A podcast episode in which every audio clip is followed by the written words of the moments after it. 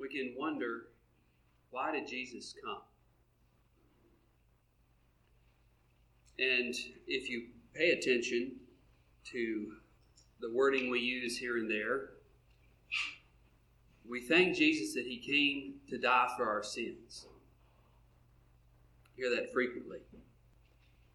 And I think that's a part. But I'd like to look at a number of verses here as an introduction of, of what Jesus said he came for. In Luke 19, verse 10, Jesus says, The Son of Man is come to seek and to save that which was lost. Matthew 18 11, For the Son of Man is come to save that which was lost. Paul, in speaking about what to Timothy in 1 Timothy 1, says, This is a faithful saying and worthy of all acceptation that Christ Jesus came into the world to save sinners.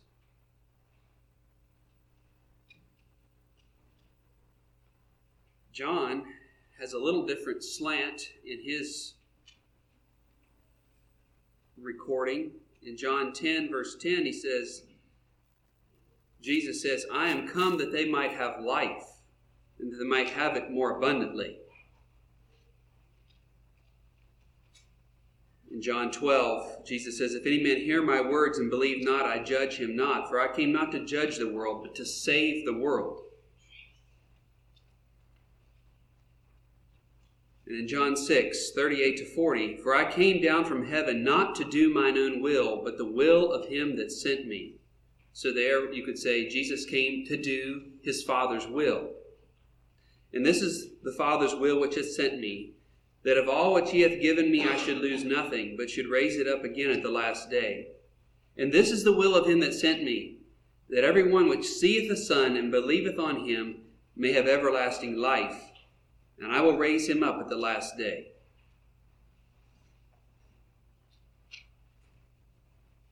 We have here, Jesus said he came to seek, to save, to provide a way of redemption. There's another aspect in Mark 10, verse 45 says, For even the Son of Man came not to be ministered unto, but to minister and to give his life a ransom for many. That, word, that verse brings out a little different aspect of the, the work of Christ in that he came to minister.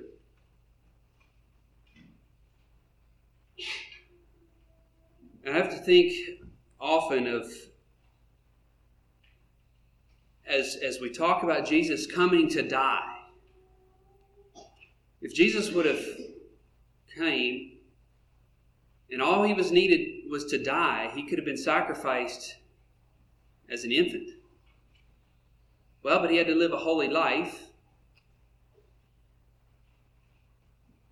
But what was it about Jesus' life that was important? If we go to Philippians chapter 2, there's a few verses here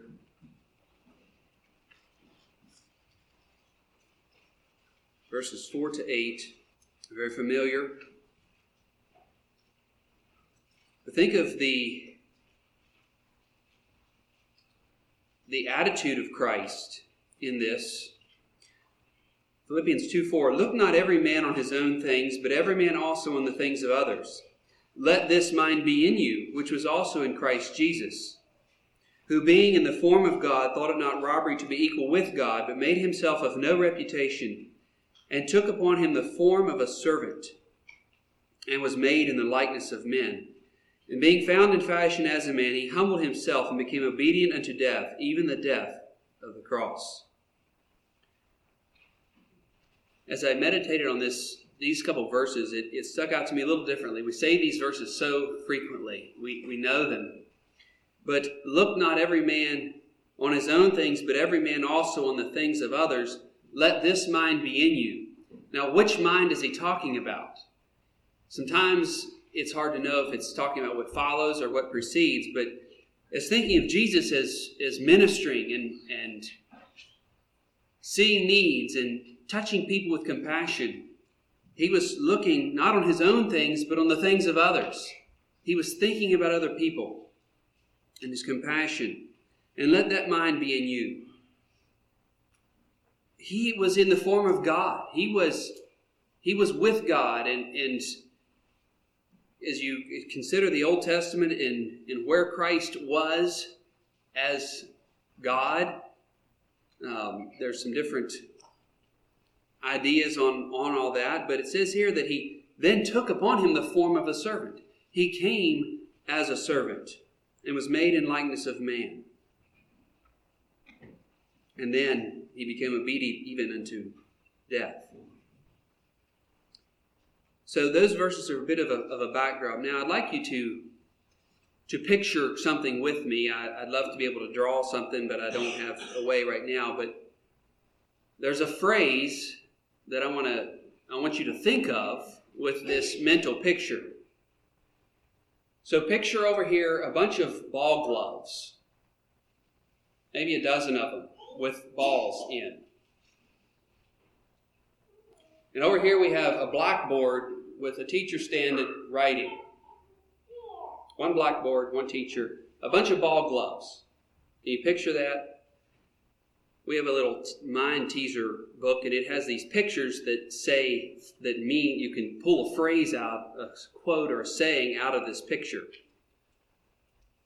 What would what would, can you follow with me in that picture of a bunch of ball gloves with a ball in versus a blackboard? What phrase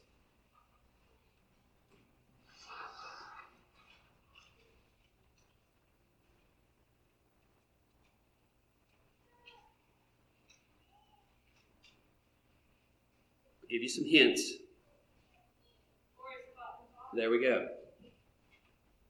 More is caught. There's a bunch over here and it's caught. And over here is somebody teaching. One. But now that that idea is what I want to look at this morning. Why did Jesus come?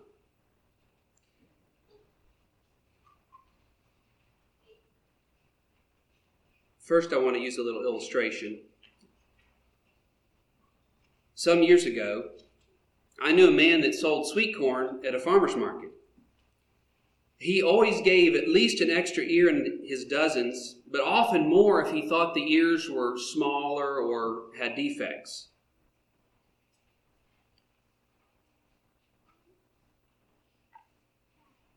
His, his, uh, this man's son does the same thing 25 years later. And if his grandchildren are left in charge of the stand, they do the same thing.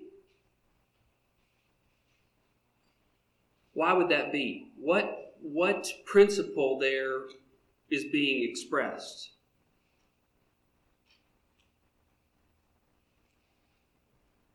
What scripture might be being thought about initially when that's done?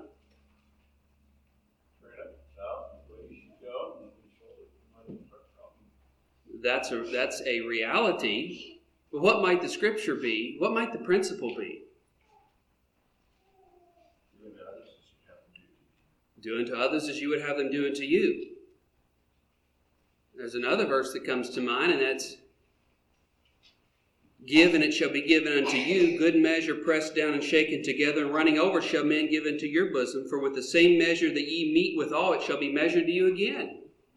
How do you want men to be, how do you want to be treated? But there's a principle in that little illustration. There's a, a reality, and I'm going to use the word discipleship. Discipling.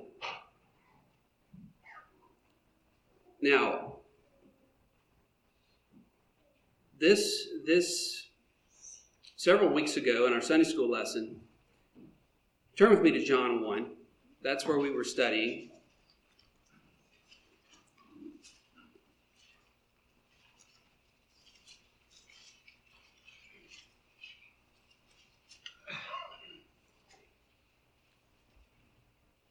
John 1 35 to 39. And again the next day, after John stood, and two of his disciples, and looking upon Jesus as he walked, he saith, Behold the Lamb of God.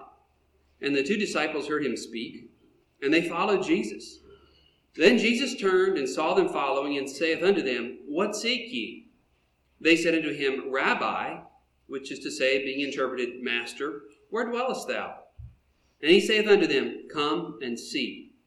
They came and saw where he dwelt, and abode with him that day, for it was about the tenth hour. Why did these two call Jesus rabbi?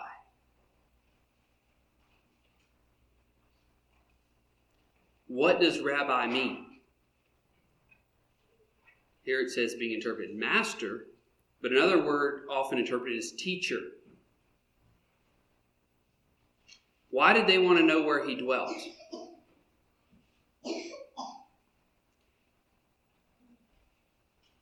I am not a scholar of Jewish culture first century. I've done a little research and I'm not sure what brought it all into my mind, but as we were studying that lesson, I think it's I think it's very the implication here is very strong. Of there's a lot more here than what we may read into it or read read across it at first. These were disciples of John. They were following John. They were hearing his teaching. And here John says there's Jesus. And they went to Jesus and they said, Rabbi. And my understanding is that in that culture, that a rabbi, a teacher, would gather around him a few students and he would teach them the law. Not only teach them the law, teach them how to live the law out. This wasn't unique to Jesus. That was what a rabbi did. And you couldn't just be, you couldn't just, you, you could maybe choose or request a certain rabbi, but he had to accept you into his circle. This teaching didn't just happen once in a while. If it wasn't daily, it was close to it. It was intense. And here these two disciples came and said, Rabbi, teacher.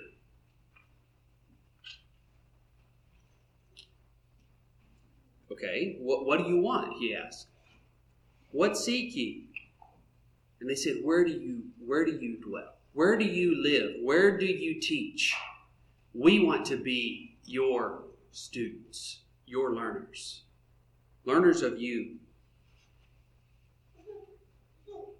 And he said, Come and see. And they came and saw where he dwelt and abode with him that day.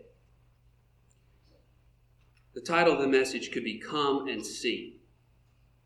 Because that, in a nutshell, is what discipling is. It's inviting others to come and see Jesus in what we do and how we believe.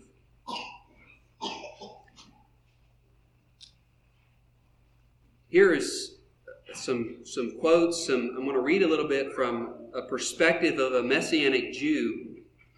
What did it mean to be a disciple of a rabbi?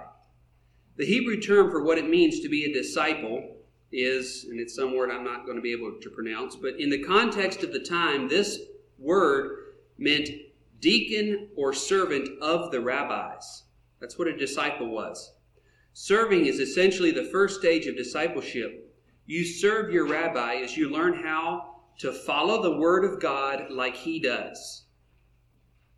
That's a very foundational phrase. To follow the word of God like he does. The object of discipleship is to follow, emulate, copy, duplicate, and replicate your rabbi, all while serving him.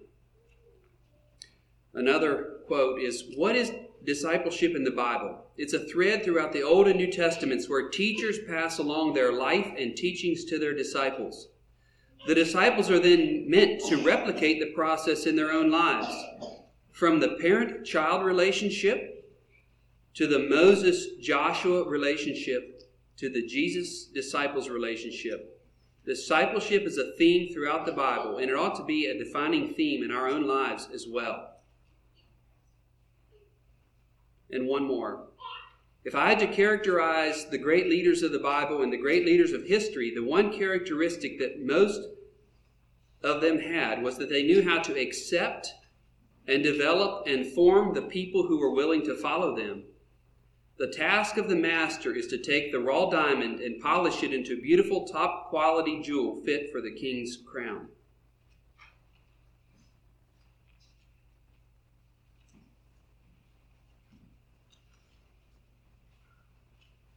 So, Jesus came and he called disciples. In Matthew, it's recorded where he came and he said, Follow me. And here in John was the instance of those asking to follow him.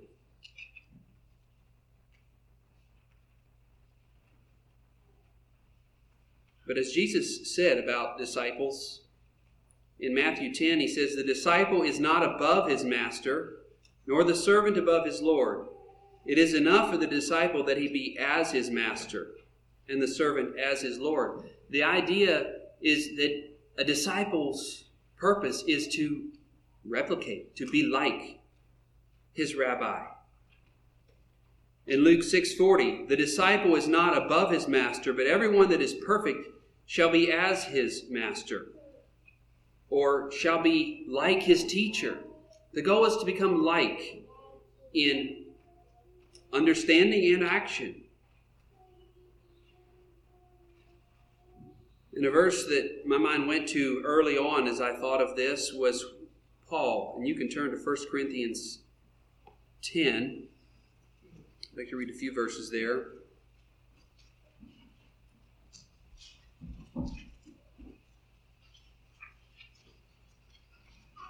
1 Corinthians 10, beginning at verse 31. Whether therefore ye eat or drink, or whatsoever ye do, do all to the glory of God. Give none offense, neither to the Jews, nor to the Gentiles, nor to the church of God. Even as I please all men in all things, not seeking mine own profit, but the profit of many, that many may be saved. Be ye followers of me even as I also am of Christ. That was the heart of Paul, was to disciple others as he was being discipled by Christ. And in this message, it affects all of us in two ways. Because all of us are disciples. We are all being taught by someone somehow. We are all trying to line our lives up with something. And I trust it's the Lord Jesus. It's not something that happens once in a while or once a week. It's a daily walking with. But then a lot of us, not quite as many, but a lot of us here have the responsibility and the calling to disciple others to teach, to bring them alongside. And as Paul said, Be ye followers of me, as I also am of Christ.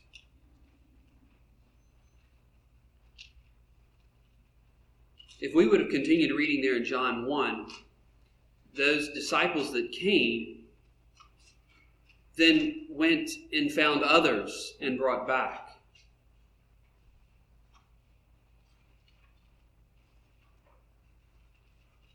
I'm going to do a little demonstration here, or have you involved in a little demonstration. I'm going to pick three of you, and I'll tell you what to do as, as we go. So, Tim, I'd like you to stand up, and Jolene and Craig. Now, each of you find three people close by you, not, not actually not that close by you, three people around somewhere, and have them stand up. So, okay, now each of you go find three people and have them stand up. So, these three were discipled and they went out and found three more to disciple. Let's say you invest in someone for a year. Jesus did for three years. And then he sent them out. So, how many do we have standing? Twelve. Each of you find three people that aren't standing and have them stand. Go.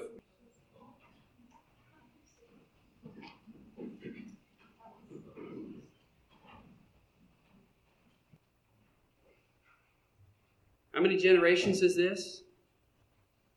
How long did this take? Even if you invested three years? Now, I can say do it again and it, it will take the rest. You may all sit down. The math is 1, 3, 12, 48, 192, and then it goes even more. You see the power of, of discipleship, of help, of teaching, and then sending them out to teach. And that is what Jesus did and what he calls us to be involved in.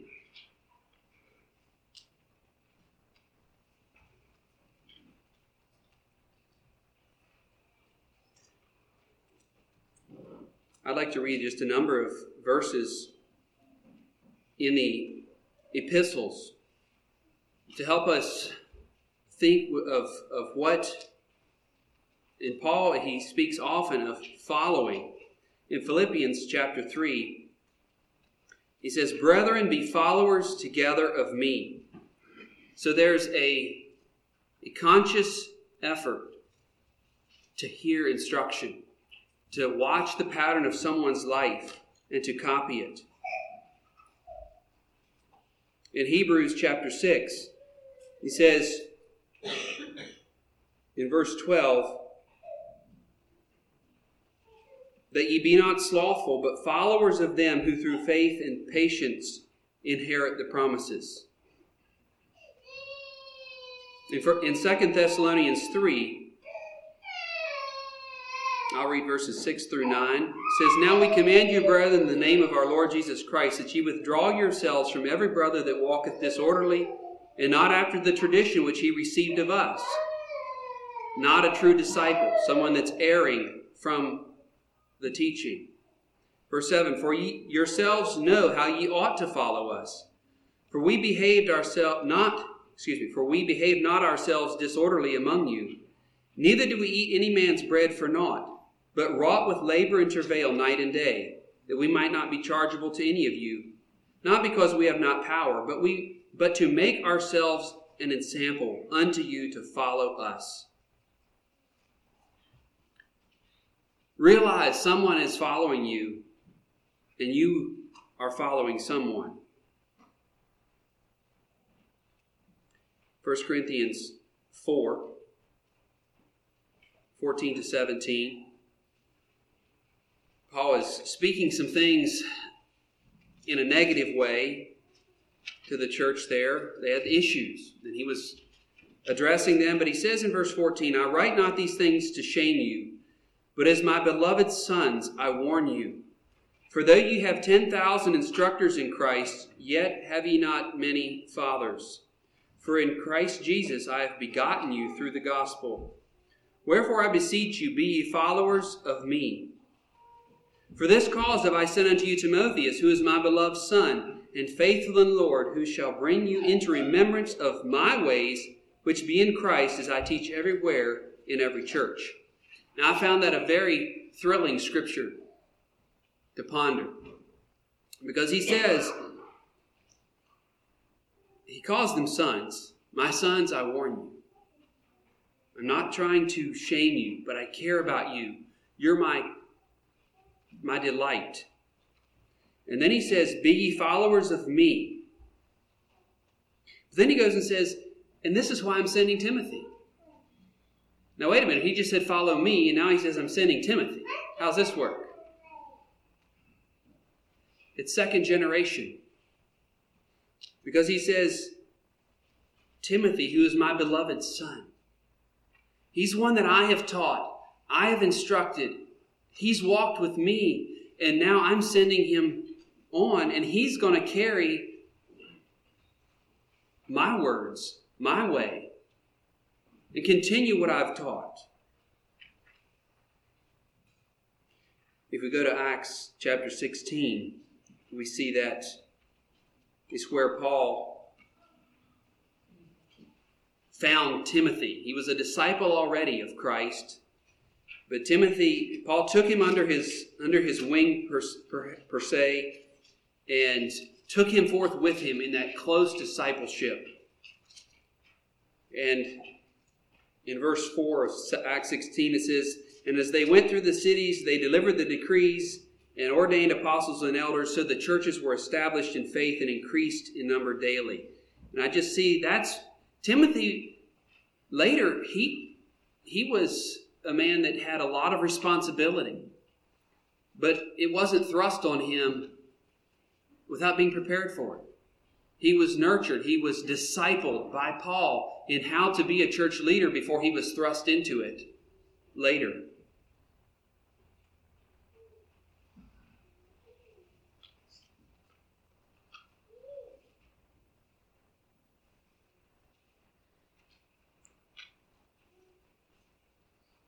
And thinking of that is, is Paul as a church leader in Timothy. There's a verse in Hebrews 13 7. It says, Remember them which have the rule over you, who have spoken unto you the word of God, whose faith follow, considering the end of their conversation.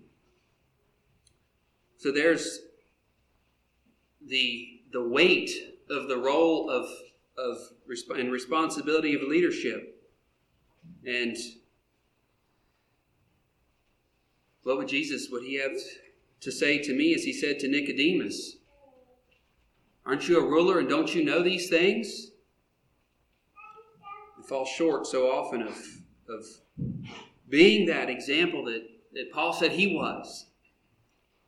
But we all desire to be those examples. I'd like us to think now of the context of parenting. Because, as mentioned in that one quote, you have the parent child relationship, and in its in its raw form, that's really discipleship. And that's part of my, my burden or, or and, and thought here is to, to think of these things maybe not so much that you need to change the way you do things, but to think about how and why you're doing them. In Ephesians 6, verse 4, it says, And ye fathers, provoke not your children to wrath, but bring them up in the nurture and admonition of the Lord. An intent and focus.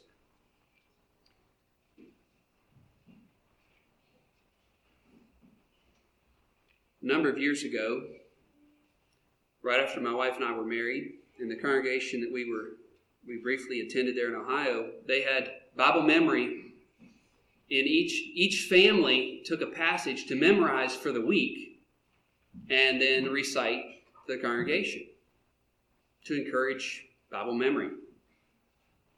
And I remember the few verses that we chose to memorize on that occasion. Deuteronomy 4 8 and 9. And what nation is there so great that hath statutes and judgments so righteous as all this law which I set before you this day?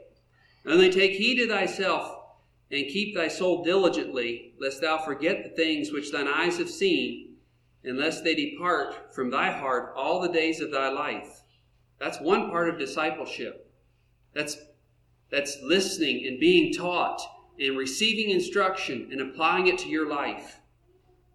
And the last phrase is, But teach them, thy sons and thy sons' sons.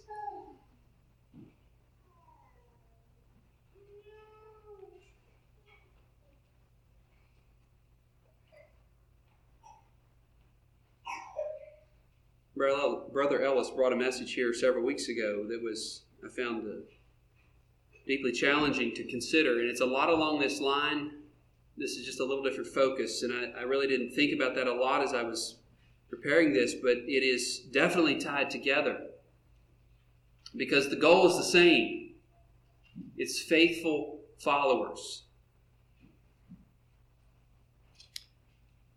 And as parents, we live with our children every day.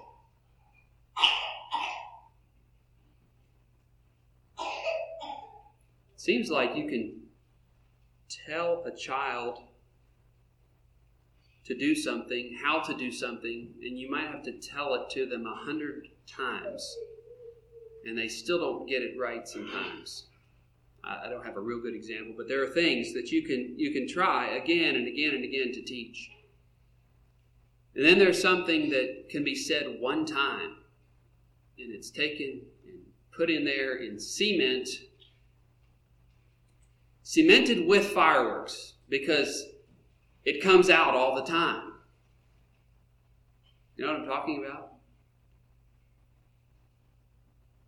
Seems like sometimes you can never get through, and then there's something else that you didn't even really want to be there, and that's all that comes out. But you know, we can teach things.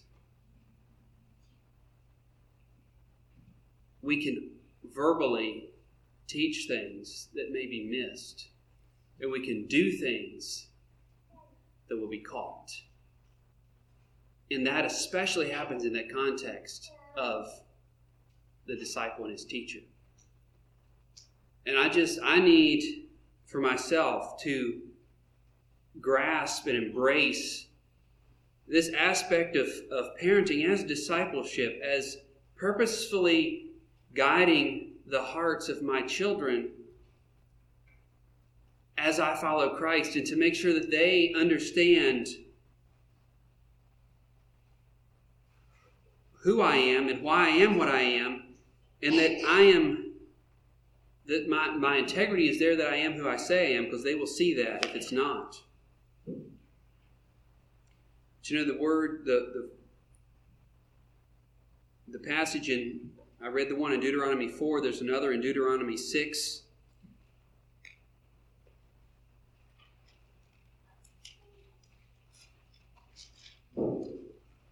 That speaks of parents and the importance of parenting.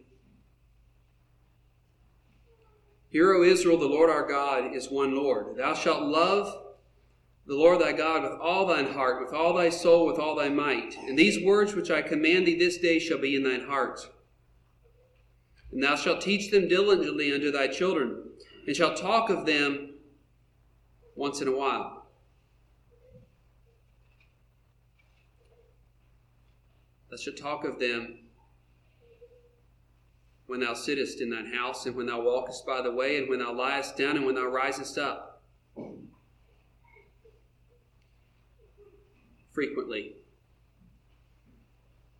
There's another little aspect to discipleship that I'd like to touch on as I as I've pondered this subject over the years.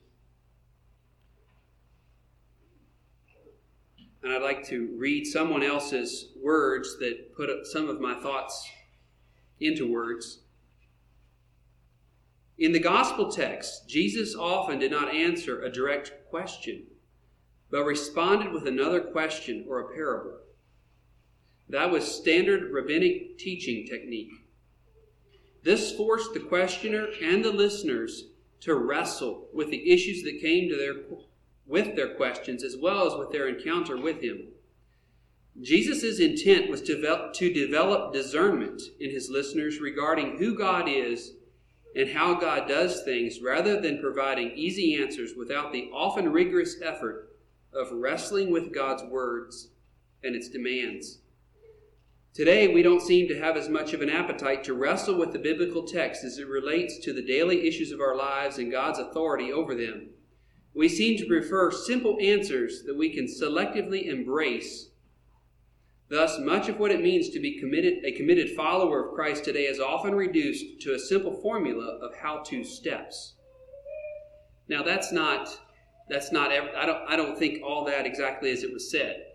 But there's an interesting concept there.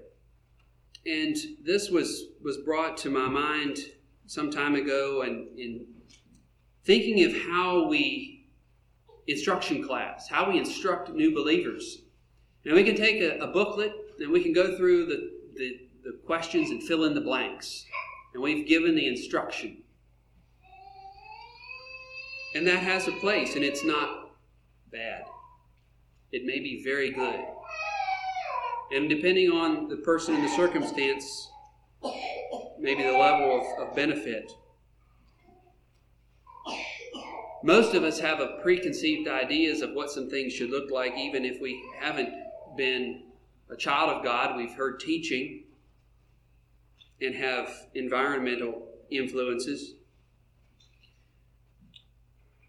But rather than just saying uh, modesty is for the sisters a cape dress, and you need to do that, you need to not put these frills on, and this is what you need to do because that's what God says. Versus going to the scripture, reading the verse, and saying, What does this verse mean?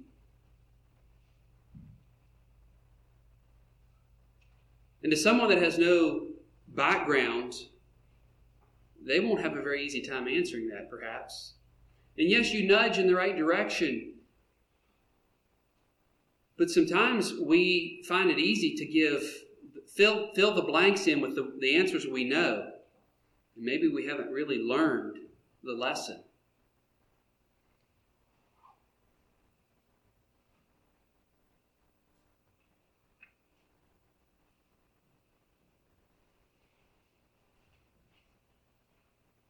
I think we'll have a lot better grasp if we can wrestle with some of these things and ask questions not in a rebellious way, but in a good way. What does this mean? And we can talk about it so we can all, we can fully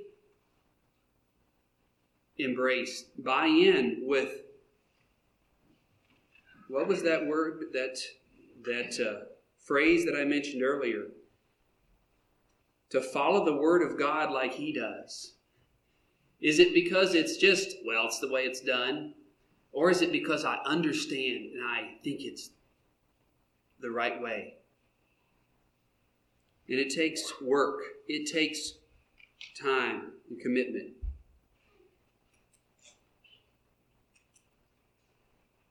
Jesus came to make disciples and to die as a ransom. But Jesus came to make disciples. Part of our calling as his disciples is to make more disciples.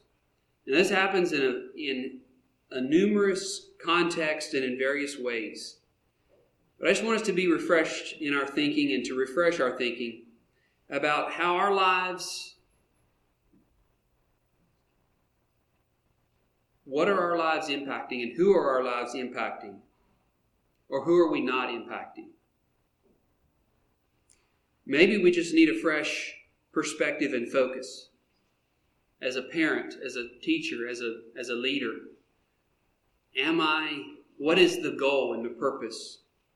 But maybe you do need to alter your goals and your energy. But one thing for sure disciples, discipling, discipleship, being discipled and making disciples takes three very crucial things. The one is the vision, second is time, and the third is commitment to keep going. The goal is replication of scriptural faithfulness. The goal is to have a multiplication, propagation of more little Christs.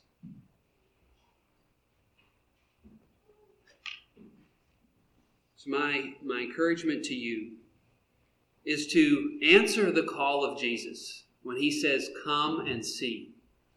And be that committed learner, pupil.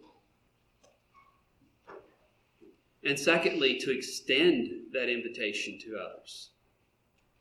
Come and see. Follow me as I follow Christ. A song.